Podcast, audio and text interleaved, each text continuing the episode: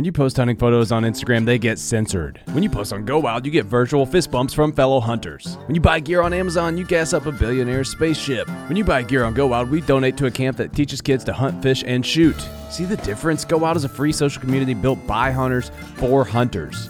Join today at downloadgowild.com and I'll give you 10 bucks just for setting up your account. And you'll keep unlocking Go Wild rewards as you share content because guess what? We like hunting pictures. Join at downloadgowild.com or in the App Store.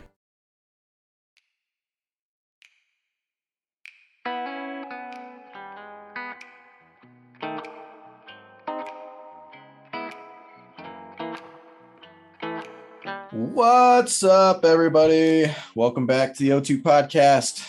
It's Corey and Paul and Andrew back for another episode. Tonight, we are going to. What are we doing? We're going to talk uh, roundtable, see what what's we've been up to. Got a little bit of news to talk about, and then we will get to our uh, guest, Mike Tonkovich, with the state of Ohio and uh, Division of Wildlife. But first, let's go with Corey first. Corey, what what have you done in the past week or so, outdoors related? Um, went hunting last. What was it? Last Saturday, I did an all day sit. So November the thirteenth, went for 12 and a half hours all day sit. Averaged uh, one deer per 6.25 hours. so had one little guy roll in at nine and one guy roll in or a doe roll through at uh around two, two thirty. And that You, was you know it. what the worst part of that is? It's and then you have to explain to your wife that you sat out there for 12 hours and saw one deer every Two six hours. Yeah. Yeah.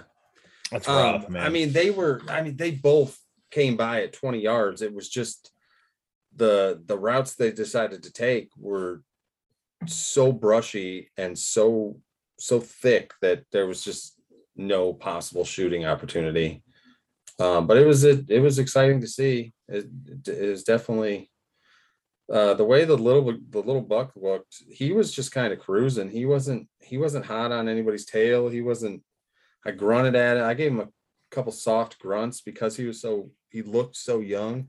Gave him a couple soft grunts and he just kind of Kinda- went along his way. And then I snort wheezed at him and he threw his head up and looked around and then kind of uh he was he was a little weary after that. Kind of like being a freshman boy at like homecoming, and you're like, I, I know I'm supposed to be doing something here, but I'm not sure what. Exactly. And then Yeah. you know somebody rolls in, a senior rolls up and says, "What are you doing dan- on the dance floor?" And he got out of there. Beat it, punk. Exactly. So Um. So yeah, that was that was the highlight of my weekend. Paul, I think I know what you're gonna say because I think I was involved with part of it, but I'll let you go ahead and give that. oh yeah, we went out. We went out a couple days ago. It was the scientific peak of the rut day, November fourteenth. I think that's the reason we didn't see anything. They were in I- lockdown. Nothing. I mean, All I, I saw Every single saw- one yeah, lockdown. every single one. I saw a couple roll by. I saw some turkeys. Um, it was snowing as we were driving down, which is fine, and then it just rained and rained. We and tried it. rained. We tried out an OLAP property. Yeah, it was cool, man. It was it was real. It was real cool. So nice. you get up uh, in the uh in the in the um why am I forgetting the word here? The um, Saddle? hammock, the, the hammock, Yeah. the saddle. butt hammock. So we're so we're driving down. You want to tell the story? Go ahead. Oh, go ahead. Oh no, yeah, we're we're we're driving down, and I'm like in the middle of a sentence, and he my, like Andrew just explodes like ah, like screams, and I look at him like I, I thought he was having a stroke. I'm like, We're five shit." minutes away from the five minutes the from his property. property. He's like, I left my climbing sticks in the house. Forgot my I'm effing like, sticks. Oh, Oh my god. And like I looked right at the sticks while we were there. I should have said something, but I didn't, you know, he I didn't I didn't even didn't even think about it. And it was just it was train wreck city from that moment on. So and he and he like he needed gas, Corey. So we're driving down and he's like he's like, well, the ma- the GPS says that it's 68 miles, and my truck says that I got 74 miles still empty. I think we're gonna be okay. Eh, and I'm like, are you sure you don't want to Oh, stop? I, every time we pass a pass a gas station, I'm like, sure you want to stop? No, bro, I don't want to pick up the scent. I'm like, we're gonna pick up scent walking 30 miles from like the middle of nowhere. And I, I mean, like, we're halfway down and it just stops giving how many miles to go. And I'm like, oh shit, like we're we're toast. We're toast. It was an adventure, it. Paul. It was, it was. We we we made it. So it was it was cool, man. I mean, it was it was a lot of fun. So I had I had a fun weekend. I went to the Ohio State game, Ohio State Purdue game before that, and so yeah, it was cool. Good stuff. Yes, I Yeah. I did go with Paul, and we did the OLAP property, and it was a very seamless um, process as far as signing up. So I think uh, if you haven't tried that, maybe something to consider. Um, Remember your sticks. There was like there was a giant steer around this property that that we were on, and I had like it was like you know it's like it's kind of hilly, and it was like echoing through the hills. Like the one And at the I had- cabin. Yeah. Yes. Oh, I had like this mental picture of this steer being like the size of like an a damn elephant. dinosaur or something. Yeah. Like just like this, and we never saw him. Like all we could just hear him, you know, making I don't know, kept mooing. I don't know what the hell sound is a steer make. I'm not a Oh, not a rancher. Oh, yeah, exactly. Was it It just that was- constant? it was like that constant one. Like Yeah, when we were up for turkey season and that steer was just non-stop all day and all night. yeah. I hunted. I I, I hunted some spots down in, in Tennessee, and one of the properties had like a uh, like a like a jackass or a burro or whatever, and that thing would like sound off from like five in the morning until like ten at night, man. And it was that's what it kind of reminded me of. So But- it was good stuff. Yeah, that OLAP property was good. It was Yeah, it was cool. Uh, it was cool to be able to go with Paul.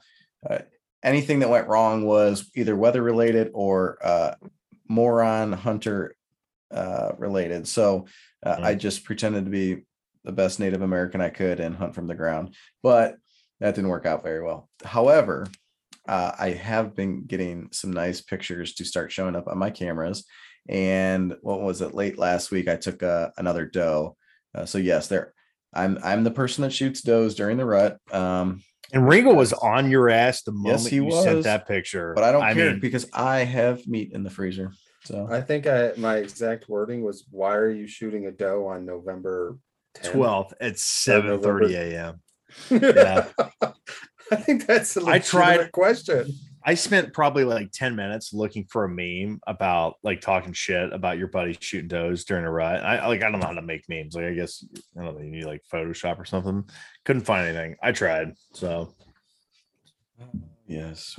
Anywho, we still have time, barely. But news around the state. Let's see here.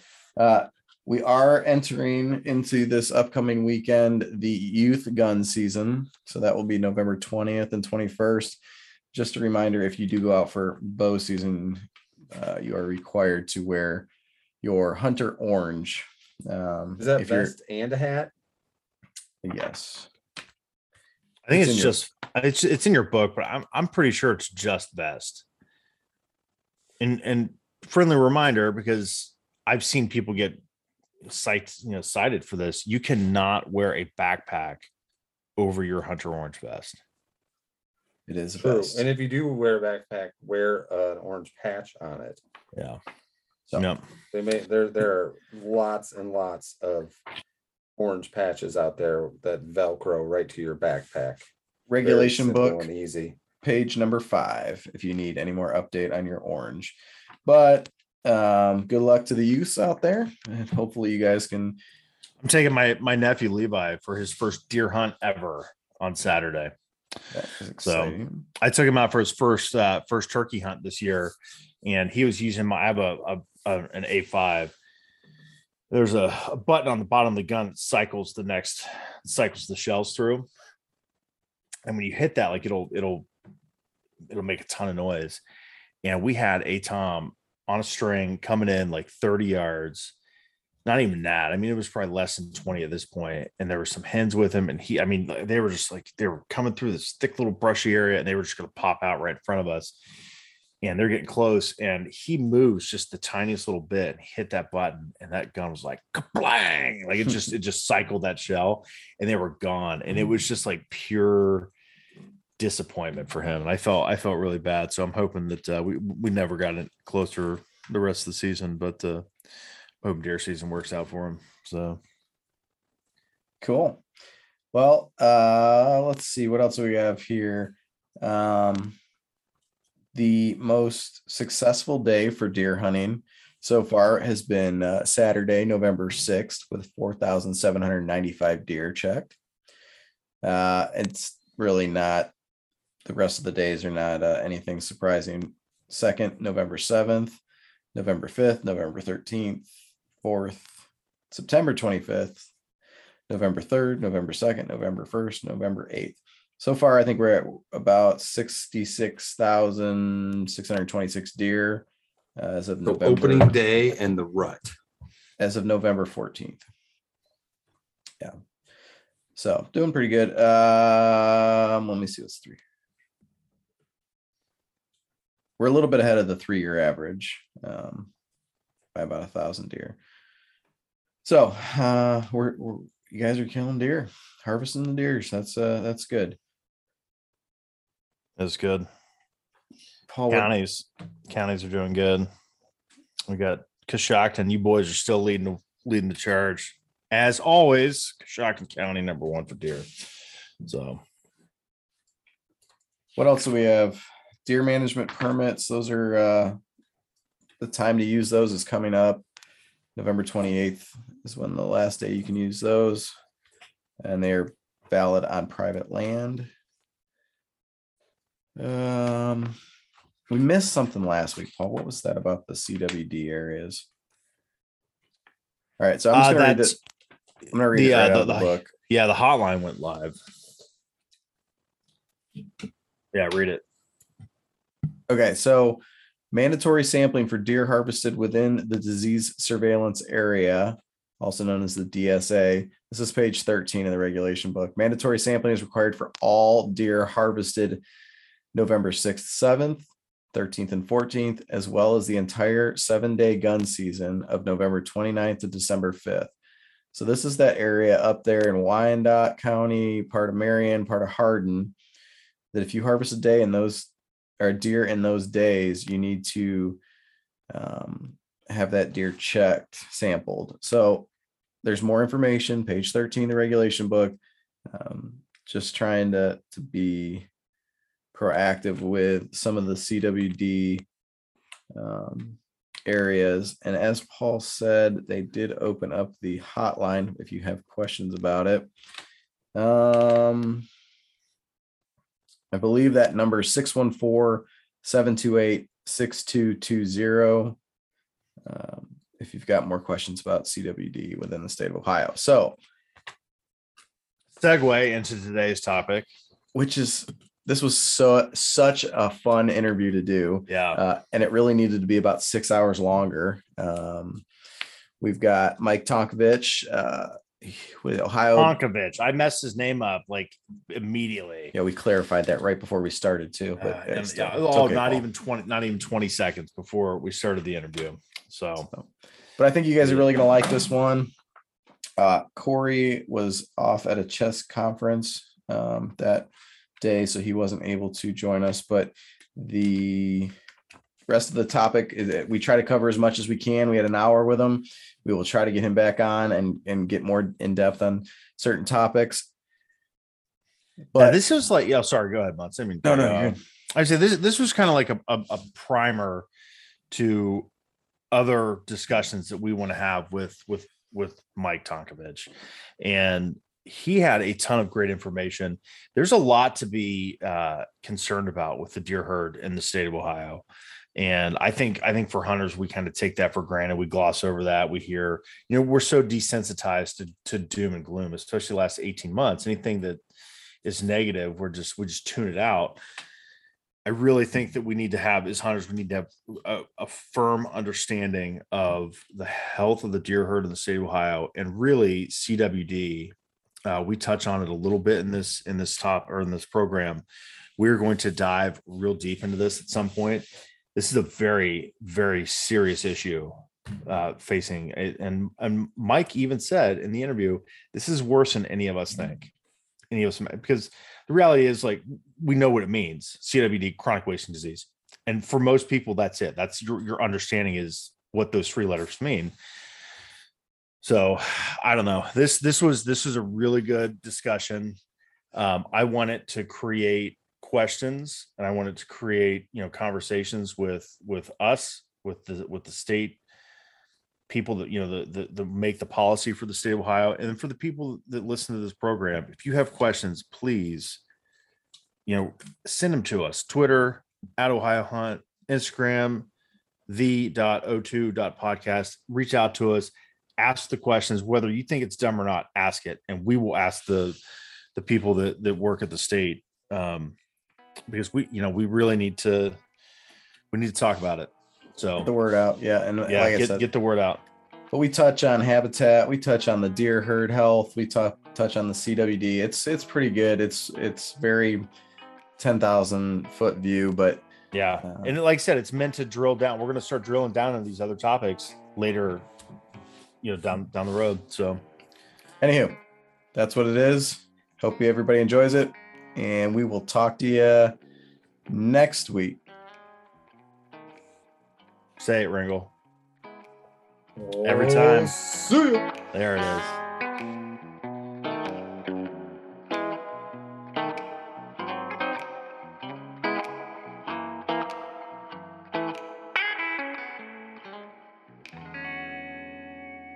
Joined with Mike Tanakovich, the director of the. What is your title, Mike, at the state of Ohio? Yeah, it's it's Tonkovich, um, and it's. I just asked I'm that just- question. I'm going to tell everybody we just went over that. That's Oh funny. God, I, I. I got I got all flustered to begin the. It's it's sort of like directions. You know, when you get them wrong the first time, you never get them right. So I, that's, That's it, fine. I'm that's gonna. right. I usually go by Tonk, so I, I'm. so- Uh, that's that's uh that's a That's a, there's a that's long a sweet there. nickname. It's, yeah, why would anyone call That you is. Mike? Yeah, you know, it's it's kind of it's kind of funny though when you hear it in a professional setting. I I got to remind myself that you know I should probably use my name um, whenever I'm being introduced at a conference or something. But Uh. anyway, um, so it's deer program administrator Paul uh, with the Division of Wildlife. I've been around for for 26 years now, so um, have a few ideas about how things are done and how they how I'd like to see them done. But anyway, that's me, Mike Tonkovich. Tonkovich. So, Mike, are you are, are you a wildlife biologist by training, or or what uh, what brought you into this field? Yeah, so so um, I was just telling uh, uh, someone earlier today. I came here with no experience on deer, except except I love to hunt deer, um, and um, I did my master's and PhD both at Virginia Tech. Um, loved loved that uh, best nine years of my life, probably longer than it should have been, but but both a master's and PhD, uh, modeling uh, large uh, scale habitat relationships of uh, dicky birds and and then um, and then quail for my PhD. So basically, a habitat modeler uh, by training, um, and came back to Ohio in 1995, and they told me we're going to put you on deer. And uh, and I think the uh, the advice that I got. Um, uh, from the folks in Massachusetts, just a great little story. It, it takes two minutes, but um, I drove. I was at Virginia Tech, um, and drove to Massachusetts for an interview. And I, I told him uh, on the phone, um, you know, this was pre hell, this was pre email, um, so this, would would have been the uh, early 1990s. I said, you know, listen, I've got a strong quantitative background. I said, but but really, I don't know a whole lot about deer, um, other than I love to hunt them. So we're not going to have an interview about deer, right? And they're like, oh no, no. We figure if you can get a PhD, we can teach you deer. The very first question what is the overall best indicator of deer herd health? And i just started laughing. I said what happened to the promise that there would be no questions about you know about deer? And this is a true story god's honest true story. I talked to the gal. She didn't get the job that i interviewed for but she later took that job and she swears that that was the first question they asked her on the interview. So that is that is a great question and it turns out it's yearling antler beam diameter. But um, um, I was going to ask a question. So, so antler diameter is the that's Yeah. the the overall indicator. Yeah, yearling antler beam diameter, not on Yearling. mature bucks. Okay. It's got to be on yearlings because it's, uh, you know as you as you know, uh, growing uh, young men, teenagers, you know, they're they're putting all that uh, nutrition that they that they can muster into, you know, skeletal um, and and musculature growth, and uh, the deer is doing the same thing. So, if it's short on uh, if it's short on nutrients, it's gonna it's gonna show up in its antlers because it's gonna try to build body mass first, and so that's that's why you you can use now over the long term. You got to look at it over the long term because from year to year you're going to see significant fluctuations. If you're in a if you're in a state like Ohio, for instance, uh, southeast part of Athens, uh, southeast part of the state where mast is an important part of the diet. Um, if you've got a poor mast year, it's going to show up in, in, in antler beam diameters. Um, and similarly, if you've got a great wet spring and a, a great summer and and and and, a, and uh, great growing season, you know, you're going to see those kinds of fluctuations. But over the long term, uh, you can look at yearling antler beam diameter, uh, just you know, measured an inch or so above the burr, and uh, track that with reproductive performance. And man, they they are just they're neck and neck. Uh, you know, when you see uh, fawn uh, breeding rates go down, you're going to see a decline in yearling antler beam diameters, and, and, vice versa. So it's it is a great index, but but of course with the background that I had, I had no idea that was uh, the great the great index that it is. Are you gonna? How do you, how do you collect that data? The yearling well, Ealer Dammer. That's... Yeah, so that, so that's something you know up until 2011. Uh, mandatory mandatory in-person registration, which of course we still have mandatory registration here in Ohio, um, but but until 2000 up through 2010, it was mandatory in-person registration. So we had what we called aging stations, biological check stations. Some some folks refer to them as. Hunters would bring their deer there. We would just basically set up at some of the most high volume check stations, and and um, we'd collect each year. We'd collect. We'd age all the deer. There were there were years we were aging, you know, across the state anywhere between seven and eight thousand deer. Now we're down around four to five thousand deer, and we're doing the same type of thing, but we're doing it at processors now. Of course, there's no in-person registration anymore so we we can't do that but so we go to processors and we collect similar data but but a set of calipers is all you need and um, uh, you measure that on both sides take the average um, and then uh, just track that over time and you can see if you look at uh, you look at the trends here in ohio particularly southeast ohio um, it has steadily declined. It was declining before i started and continues to decline um, now compare that to Western Ohio, and it's it's you know it's largely uh, for the most part flat as a tabletop um, because you know that that landscape isn't changing much. Uh, what we're seeing here in, in the eastern part of the state is largely related to you know two things: growth in the deer population and, and also just loss of early successional habitat. Our forests are maturing, and of course they provide much less browse uh, and and quality foods for deer than than what early successional habitats do. So I I had someone tell me years ago, and I thought it was really good information that you can collect all the data in the world, but it's what you do with that data and the decisions that you make with that. So what when you guys collect all that data, what decisions do you make off of that? Like when you, I mean, you just said we, we're seeing a decline. So what, how do you guys react to that? Yeah, great question. You know, we uh, speaking um, while we're on the subject of of this deer herd condition data, we actually put together a really uh, one of the neatest publications uh, that I could say I had a part in. Um, uh, it was a closer look. I think we titled it "A Closer Look at Deer Herd Condition Quality uh, versus Quantity." And uh, to your point, Paul, uh, we put that we we we tried to um, make good use of that data by turning it into a publication. In fact, so that hunters, you know, hunters could see this information because they are the only ones really that could could you know um, to to a degree could help make a difference and, and turn the tide, if you will, and and slow that decline by by encouraging them to you know not demand that we have super large deer populations because obviously the more deer we have on the landscape the more mouths to feed.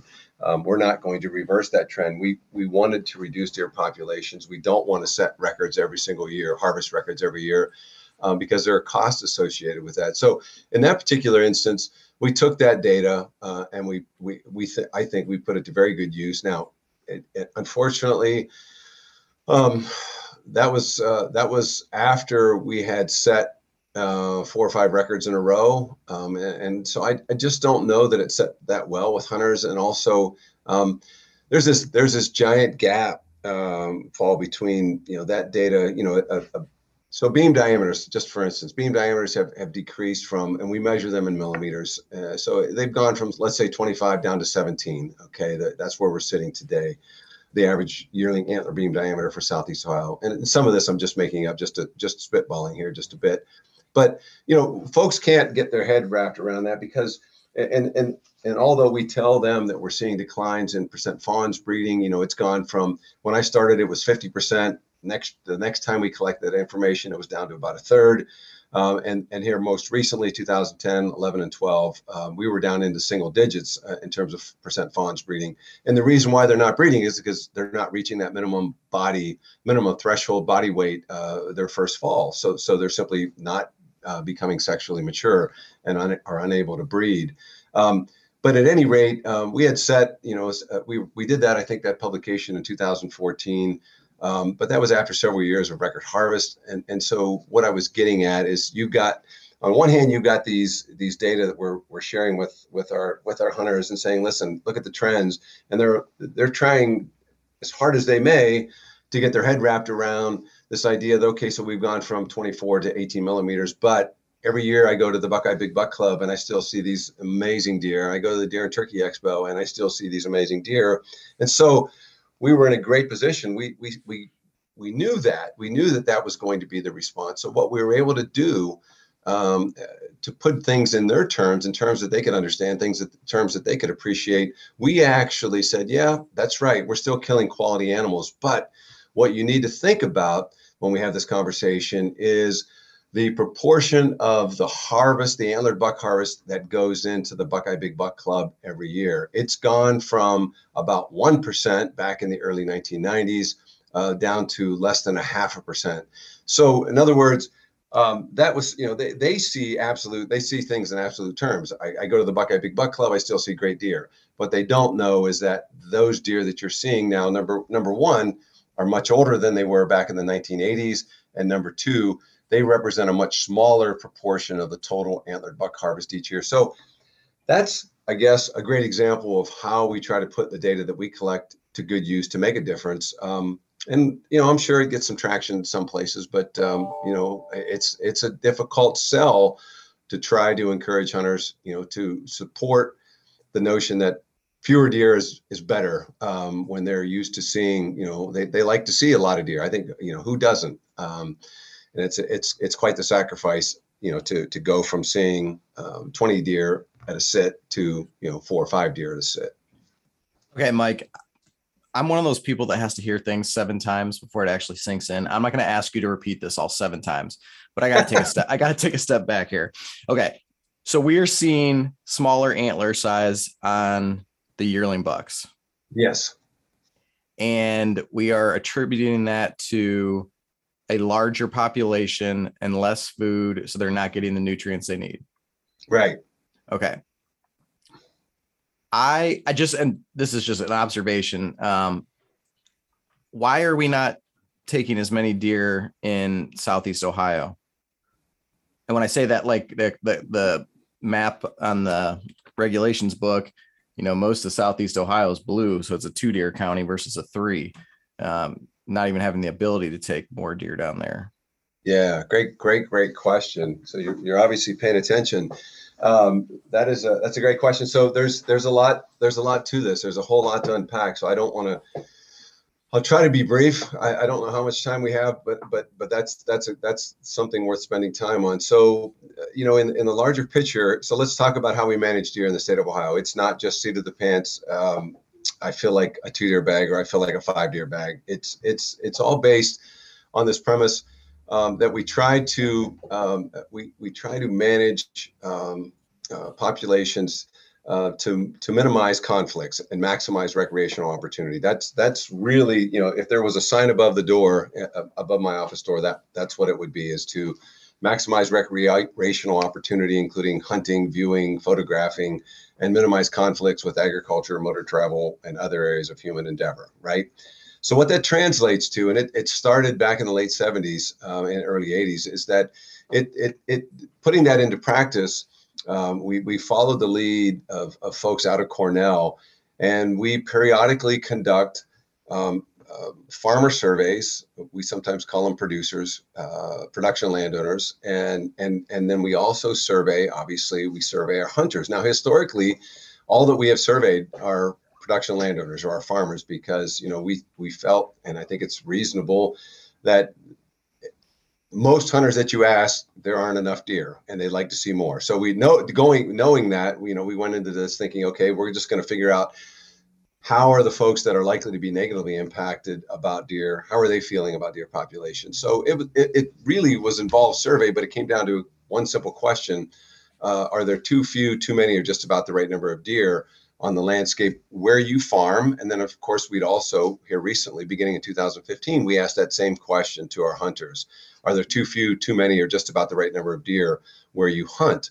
So in a perfect world, we'd find that balance. You know, in other words, in 2000, just to give you a point, point, a case in point, 2015, statewide. These are statewide numbers. Now we don't manage deer at the statewide level. We manage deer at the county level. But I'm just going to give you this because it's a lot easier to understand and it applies to each individual management unit. But statewide, when we finished that survey, and it was one of the most extensive surveys that we've ever done in my career. I think we reached more than 10% of the state's farmers. We talked to most, uh, almost 6,000 hunters, I think, with that survey. So we had a good representation of what was going on. At the statewide level, 29% of the of the producers that we talked to felt that there were too many deer. Okay, so keep that number handy. 29% felt that there were too many deer. Okay, those are farmers obviously we want it we'd like to take that to zero you know we, we'd like to keep that down but 29% was pretty low. I mean we you know that's that's not a bad deal right? At the same time half of our far half of our hunters said there, there were too few. Okay so about 50% of our farmers or 50% of our hunters excuse me i'll try not to mix this up because then i'll really make a mess of things but 50% of the hunters that we contacted said there were too few deer. Okay so there's our two competing two competing interests right there. 29% of the farmers said there are too many. 50% of the hunters said there are too few. Now, put put yourself in our position. What does that what direction does that give you in terms of growing deer populations or shrinking deer pop, you know, reducing deer populations?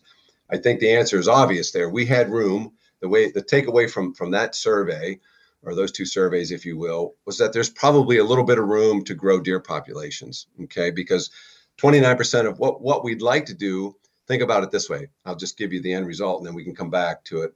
We grow deer populations. We run the survey again. The percent of farmers that say there are too many deer is likely to go up to say, let's go 35%. Okay. We, we, we grow deer populations.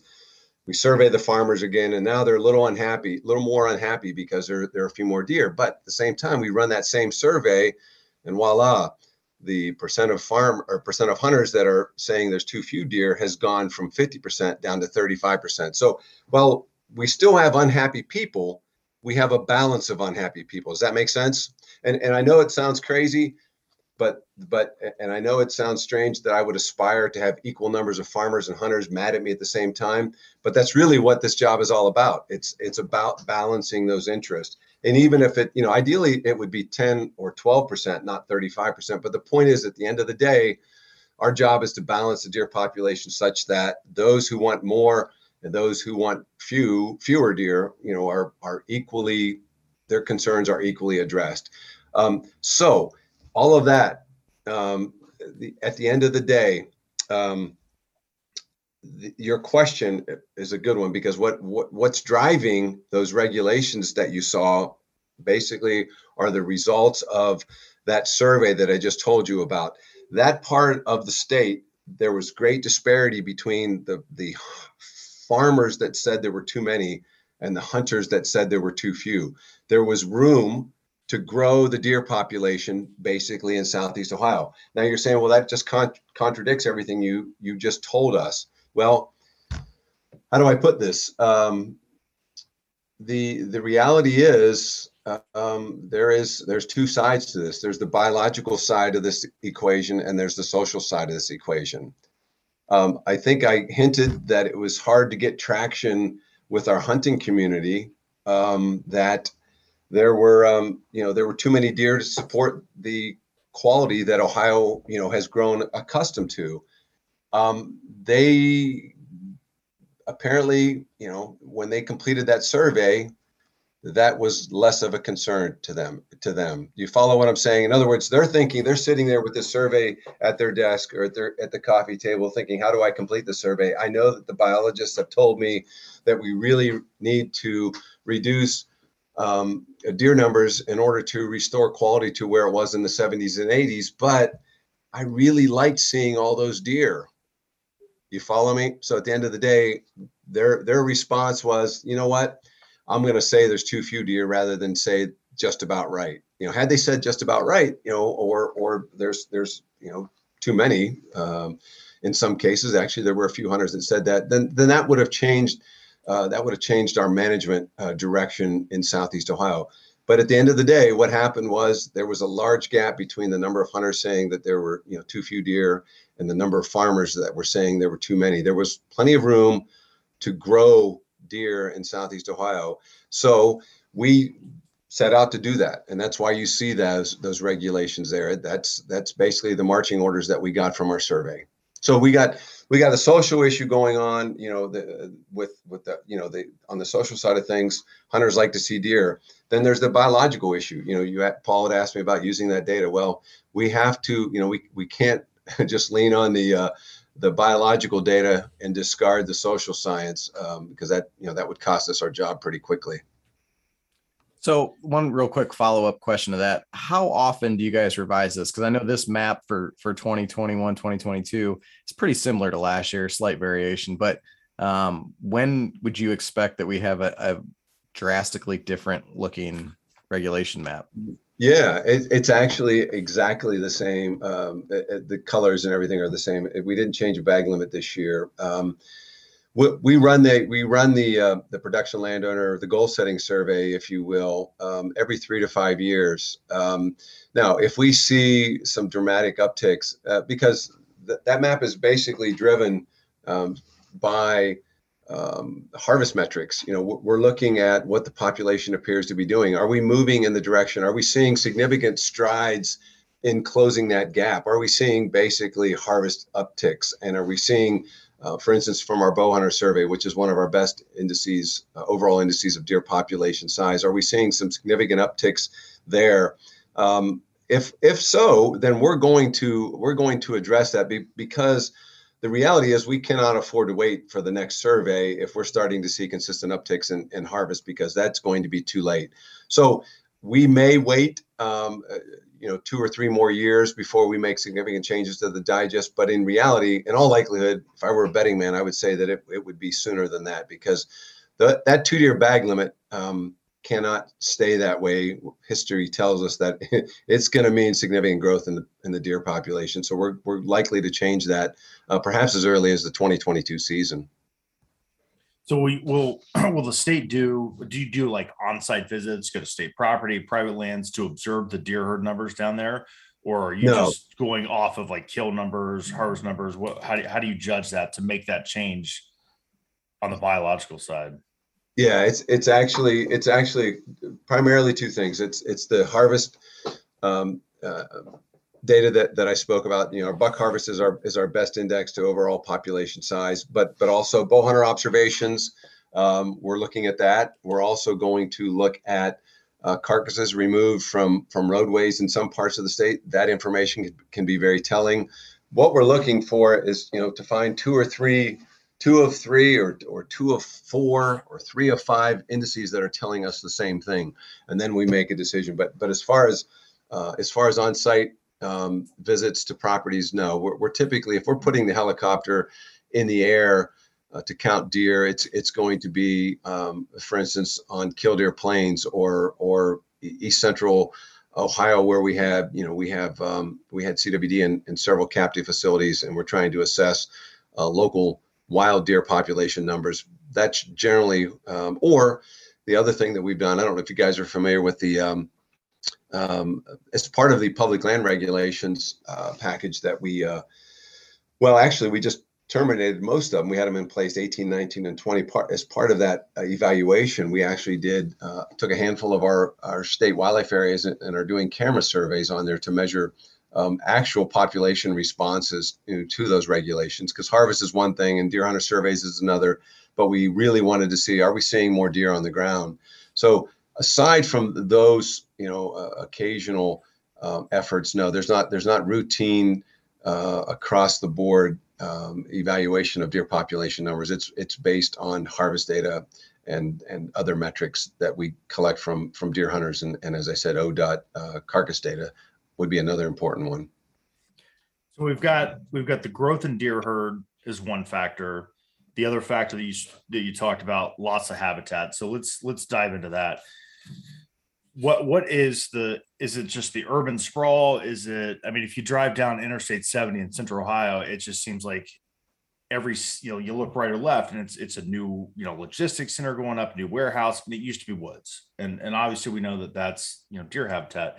Is that what's driving the loss of habitat the expansion? Is is it i mean what what what's kind of the the factors behind that no, you know, really, that that's a that's a great question, and it and and well, that uh, that's actually easy. You know, I mean, that's that's obvious. You know, you you, you replace woods with concrete, and you you you know you're to um, you're actually going to replace or disperse a lot of the deer. Um, I, would say replace a lot. You know, you're going to lose a lot of deer, but that's that's not the problem so much as just aging forest. Um, so we've gone from you know the late 50s, early 60s, where there was still a little bit of farming you know, folks were trying to scrape out a living uh, on the hillsides here in Southeast Ohio. They walked away from that. That turned into an old field. Those old fields are now mature forests. Um, that's that's what we're talking about. Um, and so, without, I was talking to I was talking to someone today about the uh, the ice damage that Shawnee State Forest uh, experienced. Gosh, I don't know, it's seven or eight years ago, it seems like, um, which created, you know, it was a great opportunity uh, to create, you know, some understory growth, uh, which benefited, you know, lots of species, grouse and deer. Um, but but other than that, you know, with no with no timber cutting and no timber harvesting going on, um, know, and this is private as well as public land. There's not a lot of there's not a lot of timber harvesting going on that creates that early successional habitat, sets back succession. You know, you you can't uh, other than mast, you know, uh, dropping, you know, each fall, you know, there's just not a lot in the understory for deer uh, and other wildlife uh, that that depend on that early successional habitat. So that's what we're talking about. Is is just simply, it may look the same, you know, and we get guys that tell us that they've been hunting the same place for 30 years and then we remind them have you heard of that thing called succession you know things don't stay the same a tree gets bigger with age and and so what used to be that early successional old field habitat that you were you know that you were you know hunting uh, and fighting briars and and, and uh, multiflora rose in is now uh, looks much more like a park, um, and, and, that's just not ideal deer habitat. So that's really what we're talking about. So, so Mike, on on the flip side of that, where we see our red counties, and you know, we've got the big cities and the urban areas. Um, how how do you guys even attempt to manage that? Because I mean, and I'm not gonna lie, I've seen some monsters inside the Beltway uh, in Franklin County, and uh, there's tons of deer there, but it's also very difficult to find a place that, you know, from a hunter's perspective, can can actually hunt. How how do you guys handle those?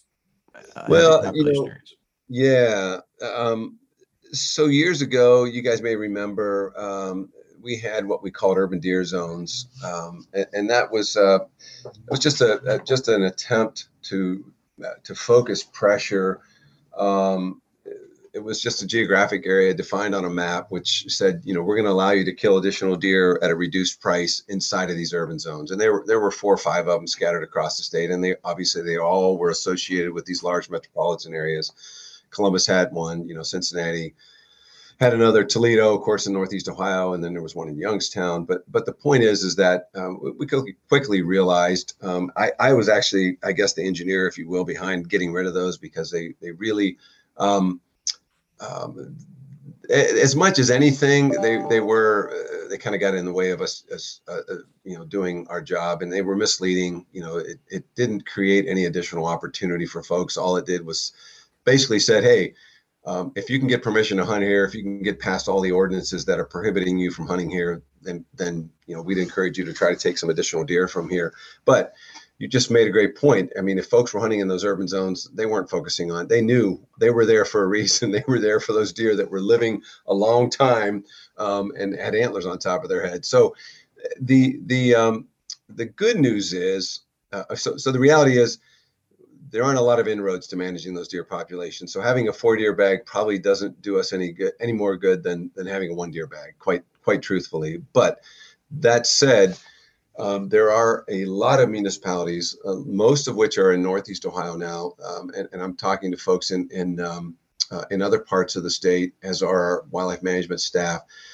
Um, we're creating uh, opportunities with these municipalities. Many of them are relaxing ordinances or dropping ordinances or changing ordinances that allow hunting. Um, and it's still obviously, you know, it doesn't create deer habitat and create opportunities uh, uh, for access to private property, but it's it's dropping some of the barriers, some of the obstacles that prevent harvest occurring in these in these uh, in these areas.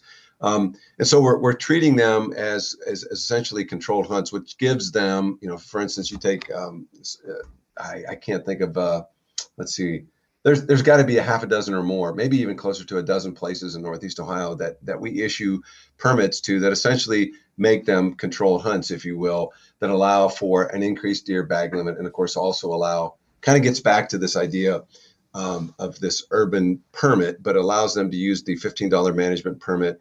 But the big difference here, guys, is that it's not just it's not just lip service because these folks uh, have have now created an opportunity uh, for hunters. They've eliminated the obstacles that were there before. You know, there was there was there were permits there you know there were um, ordinances i should say that prohibited people from hunting in these areas that are now gone but it still doesn't put you on a piece of private property if you have you know if you have the uh, the good fortune of being able to get access to these places and find a place to hunt, um, then then you're you're golden because the the city is not going to tell you no, and they're not going to put you know in handcuffs if they uh, you know if you're hunting in city limits because the ordinances have been removed.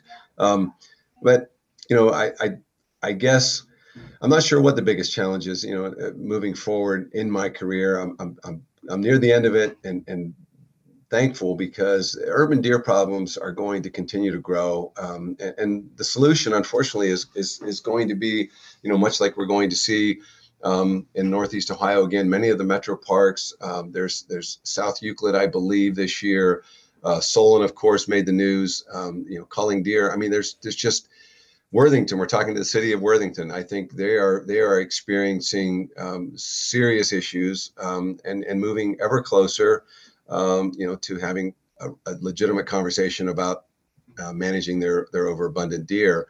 Um, the reality is, deer, unfortunately for them, and, and I guess maybe uh, to some extent, you know, us as humans, is that they're incredibly adaptable. Uh, they're content to live under a deck most of the day and venture out at night, and and of course that's creating um, lots of problems for lots of cities. You know, Lyme disease and and and and of course physical encounters with deer during the rut and does protecting their fawns and and, and just just the nuisance of, of trying to grow a garden or trying to grow hostas uh, in, in, your front yard. Um, so the challenge is is that that they're really 30 years ago, the start of my career, folks had figured out how to contracept deer. I mean, with a dart, um, there's fertility control agents that exist, but the problem is, is you still physically have to handle each and every deer, um, which makes it impractical, except in, you know, uh, really, um, I wouldn't say island situations, but you need to have close populations in order to be able to, you know, effectively deal with the situation. But most of these areas are not. I mean, deer are moving in and out of these areas regularly, and so um, long-winded answer is that the red um, is is just a you know it's giving folks the opportunity if that opportunity exists and and, and many of the barriers that existed before are now uh, down. And so um, I think hunters are taking advantage of that. And I think if you talk to some of our staff in Northeast Ohio you'll their harvest numbers because they work closely with these cities and these parks there are deer being killed uh, to, to be quite honest. And so that's a that's a good thing. I'm, I'm glad you brought up Worthington because that was where I saw a mammoth. I think it might have been part moose earlier this year.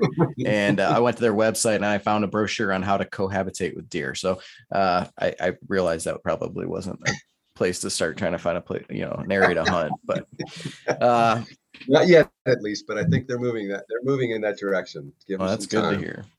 I got to actually actually I got to review um, they, they, their their management. You know, their their I don't know if it was. I guess it would be more of a uh, pre-proposal, and, and I think they're looking at developing a management plan to deal with this. So we we uh, I, I believe there's progress being made. What does the state do to to, if anything, to to combat the loss of habitat in the state? What is that? Obviously, you guys can control the property that the, the state owns, the people of Ohio own, but private property, you know, destruction, if you will, is there anything, any programs that the state has that, that helps alleviate or create better deer habitat? Well, I think a couple things worth mentioning there. You know, when when when highways are built or or buildings, uh, government buildings are built, you know, there's, I mean, um, uh, there's there's oftentimes opportunities for mitigation. So if, if you're if you're going to destroy um, a wetland here, you're going to have to create wetland somewhere else. And and I drive by drive by a piece of that every single day on my way to work uh, along uh, US 50 here in Athens County. There's a there's a neat wetland alongside the highway that I get to see waterfowl in all the time. But I think the other uh, the other and, and maybe more productive because uh, you know controlling what landowners do beyond you know making sure that it's legal with EPA and, and runoff and, and codes and things like that. You know, it, removing habitat is is difficult to do, or controlling the removal difficult of, of, habitat is difficult to do on private land because of you know because of private property rights. But um, uh, we we do get involved in, in mitigation opportunities where those exist and um, create habitat when habitat is lost but the other the other thing I think is you know uh, obviously you mentioned buying habitat. I mean that's that's probably the best way to, to prevent loss is is to offset stuff that we own, increase the amount that we own, um, and um, and we're obviously we're actively doing that with uh, with large purchases here recently. Of course, in in Southeast Ohio, Appalachian Hills, um, a great great purchase there. Um, you know that property will be uh, wildlife habitat, you know, into perpetuity. So, you know, that that's probably our best our best tool um, is to uh, is to purchase what we can, uh, but it's not cheap as you might imagine. Yeah, Jesse Owens, that was another one that was fairly recent. Yeah. Yes. So yep. that was um, public public land. Let's. I just want to talk, just kind of touch on that a little more. Um, I drive through like Zaleski State Forest and you see, you know, signs for, you know, the wildlife turkey, um, you know, habitat management zone. And there's an experimental forest that's, that's down in, in Southeast Ohio. So is that is, and, and you look at a lot of the, a lot of the signs in that forest and you'll see that, it, that that's that experimental forest, the, you know, the, the timbering has been going on for decades. Um, just talk a little bit about what the state is doing specifically on public land to you know either generate habitat or improve habitat for deer wild turkey quail. You know you can talk about quail. I'd love to hear your thoughts on that. Grouse um, yeah that's uh you know that's that's a topic that i'm gonna yeah am i allowed to have a pass or or, or call a friend? You know like uh, what yes. was that game there where you uh phone yeah, a friend yeah, right. Phone a friend, right? Uh, because that that's an area where i am outside of my comfort zone now. I can speak to you know on on wildlife areas. Um, you know, each wildlife area that, that we own in the state, um, it, it's it's not only part has a plan for its uh, its own acres, but but on larger scales, it's part of a uh, um, it's part of a master plan in terms of putting a certain amount of various age forests uh, stands on the ground, certain amount of upland habitat, certain amount of open land, certain amount of farmed land. Um, so the, the person really, uh, you know, to talk to, if you want to, if you really want to get in the weeds, you need to get Mike Irvin uh, on the program. Mike Irvin is our public lands uh, administrator and doing a, an amazing job. Um, Mike is in charge of of that program. Now, of course, you could also talk to any of our wildlife management supervisors.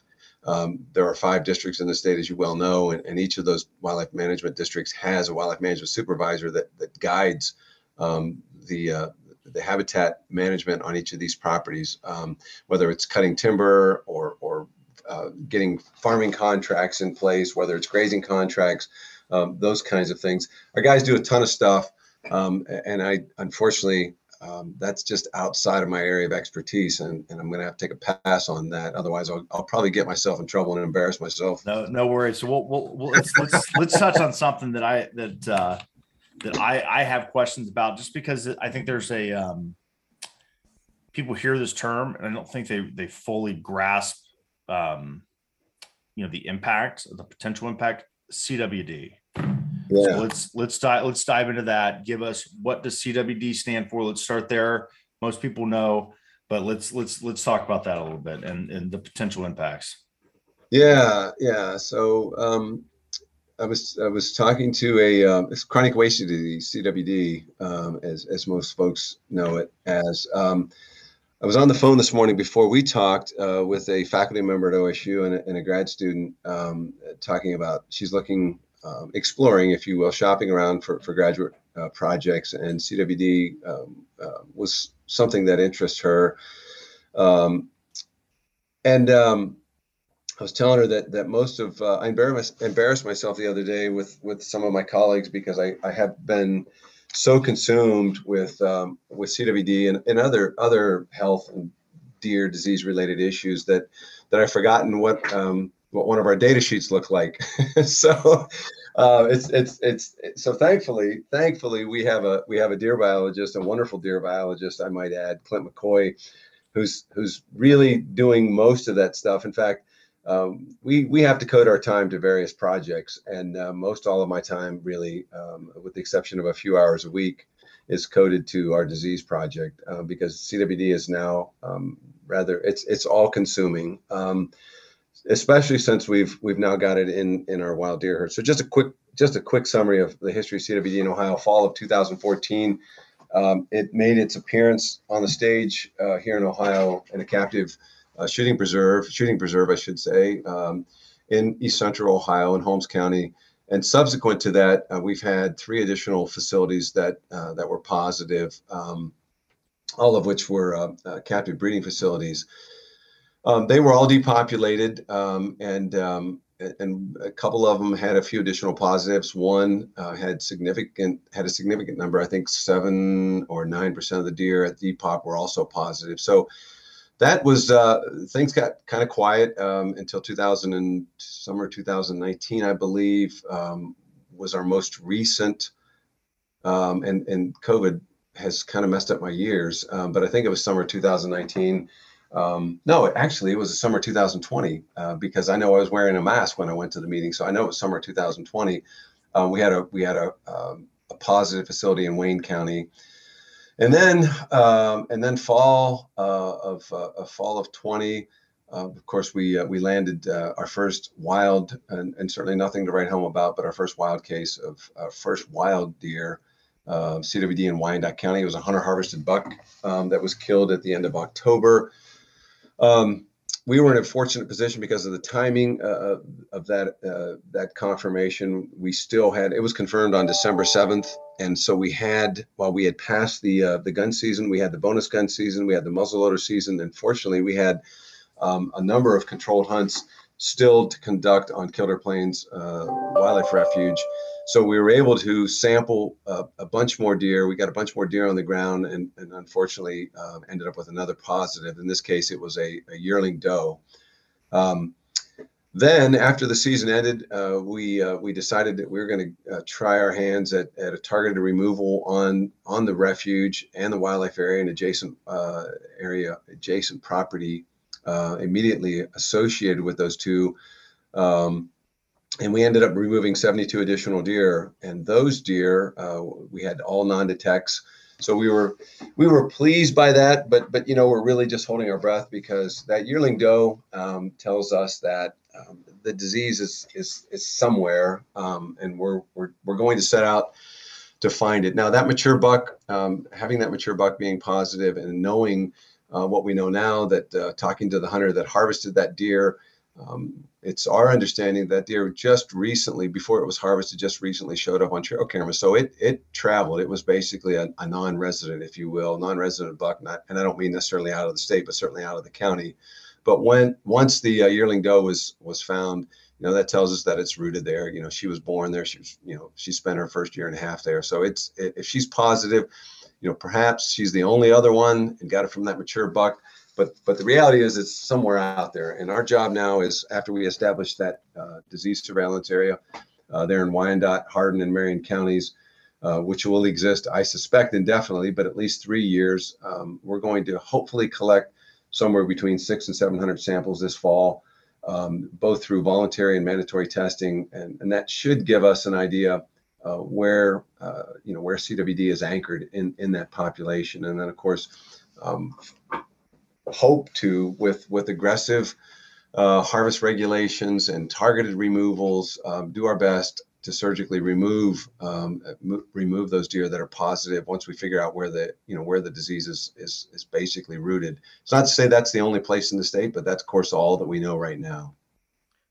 yeah i know mike it's a massive, massive, massive topic. We could talk to you probably for another couple more hours. But how do how does somebody know if their deer has CWD? Can you tell when you after you shoot it?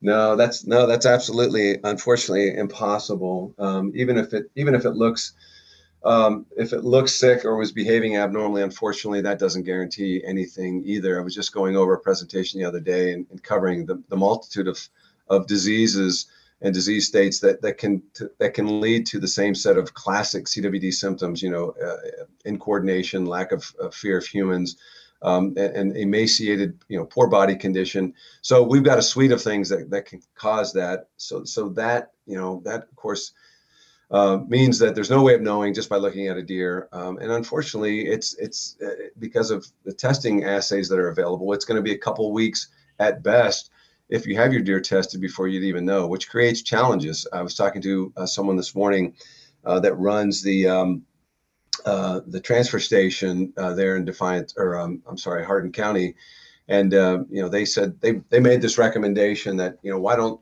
you know it's probably best that a hunter has his deer tested uh, immediately after he has it harvested, and then the processor could set those deer aside. And I said, well, stop right there, timeout. Uh, that's not an option yet um, because it's it's generally if we're doing um, if we're on top of our game, we might be able to get you test results in three weeks. And of course, that that's unfortunate because um, you know you've already paid to process the deer, and the deer carcass has probably been moved around, and and so on and so forth. So, unfortunately, um, testing is the only way to know. Postmortem testing um, is is really the only way to know for sure if your deer is positive for CWD. And I mean, in in the world that we're in now, where we all understand what quarantine is, so you just take your deer after you shoot it, and put it in quarantine, right? Um, that's a joke. You, you probably can't yeah. really do that. Uh, how does this spread? Oh well, let me count the ways. I might actually have to take my shoe off to get oh, uh, wow. to get enough to, to get enough um, uh, number of digits to count. Um, but but but truthfully, guys, the reality is, you know, if you think about your worst nightmare, CWD is is it um, on steroids. To be quite honest, um, and I know that's highly unscientific, but everything that could possibly uh, be challenging about a disease um, is embodied by CWD. Um, it can spread, um, you know, through animal to animal contact. Of course, it can spread through uh, possibly through feed. It can it can move from Kansas to Ohio, uh, you know, on on the uh, on the back of a truck um, uh, whether it, it, you know and on and on the back of that truck might be a might be a bale of hay or it might be a, a muddy boot or it might be you know some of these are extreme and, and the level what we don't know of course is the level of prions that it takes you know to infect deer and, and, and how likely is it that you know that the prions that might be wrapped up in you know, you bail you you, you bail a uh, a round bale in, in North Dakota, for instance, and it's got you know it's got a deer carcass or parts of a remaining deer carcass in it. You know, those prions are almost indestructible. Um, so you can move that around, you know, the landscape any number of any number of ways, um, and, and, also by um, you know by scavengers. I mean, uh, we know that it that prions safely and effectively pass through the guts of, of a number of different uh, scavengers.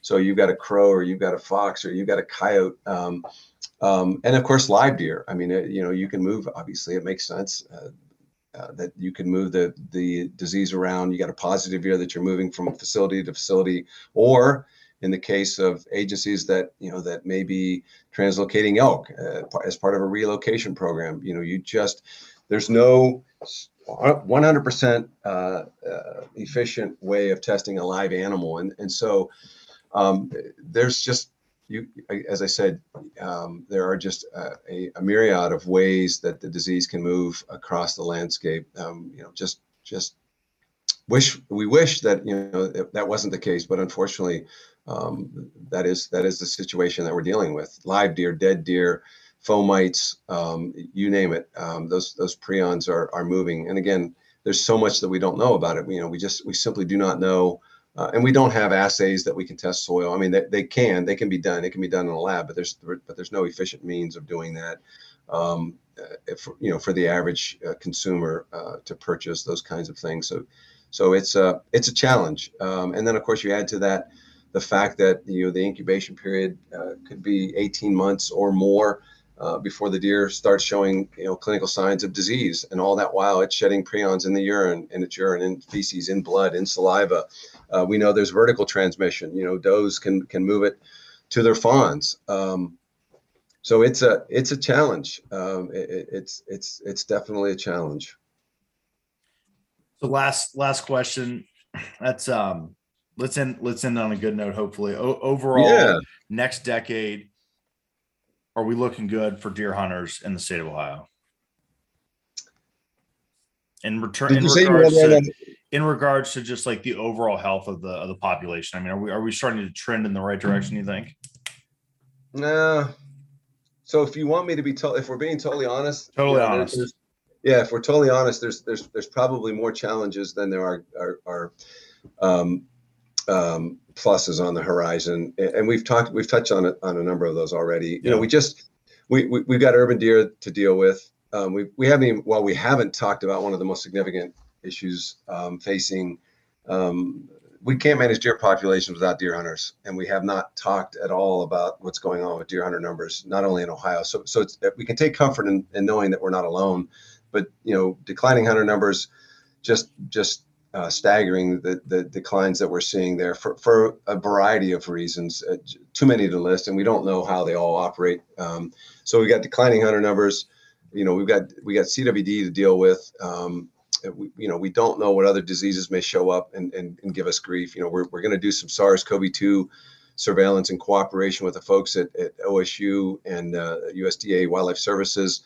Um, so, so the the the, um, the agency, I'm proud to say the agency is is, is taking steps to to work on um, the you know the the ever important re- recruitment issue. You know, getting folks whether it's whether it's young adults, whether it's new kids that are that are unfamiliar with hunting, that aren't coming from hunting families, whether it's re- get, reactivating, re-engaging, like we saw this past year uh, with the COVID bump. You know, we saw a, an increase in deer permit sales that we haven't seen in over a decade.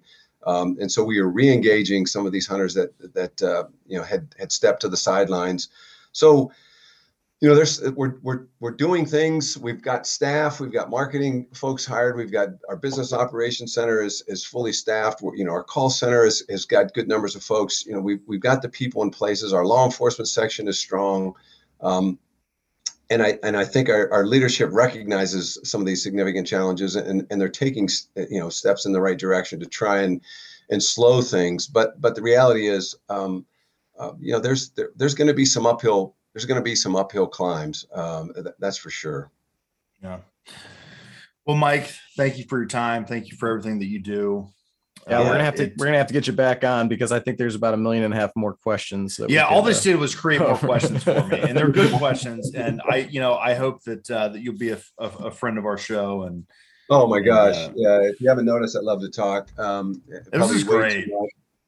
Yeah, there's. Yeah. I mean, we you know we really need to get down in a lot of rabbit holes, and, and you know, Yeah. as, this this started. I, I think this could be a great segue into and just into a, a slew of of topics that really need an hour of their own time really to talk about you know what's going on specifically with CWD and, and what's the future look like and Yeah. you know what are we going to do if we find it here and there and and um, you know so yeah I, I'd love to you know myself like to get Clint back on you know on the show with us you know he can talk about things that he's more comfortable with um, and that I've as I said I've had to step away from uh, he's doing some great things with our public land surveys some cameras that that um, the, the camera study that he's involved with um, has some neat stuff to share that that just you know I can't do all of that stuff anymore. So it'd be great to have have him on as well. And, and if you really want to talk about habitat management, we've got you know we've got some great folks in the Division of Wildlife that, that can talk to you about that as well. But by all means, don't be bashful about calling. Um, I'll make time for you, um, and and we'll get back on here and talk talk deer and deer hunting and deer management. outstanding, Mike. Thanks for your Appreciate it. time. Thanks, Mike. Yep. See you guys.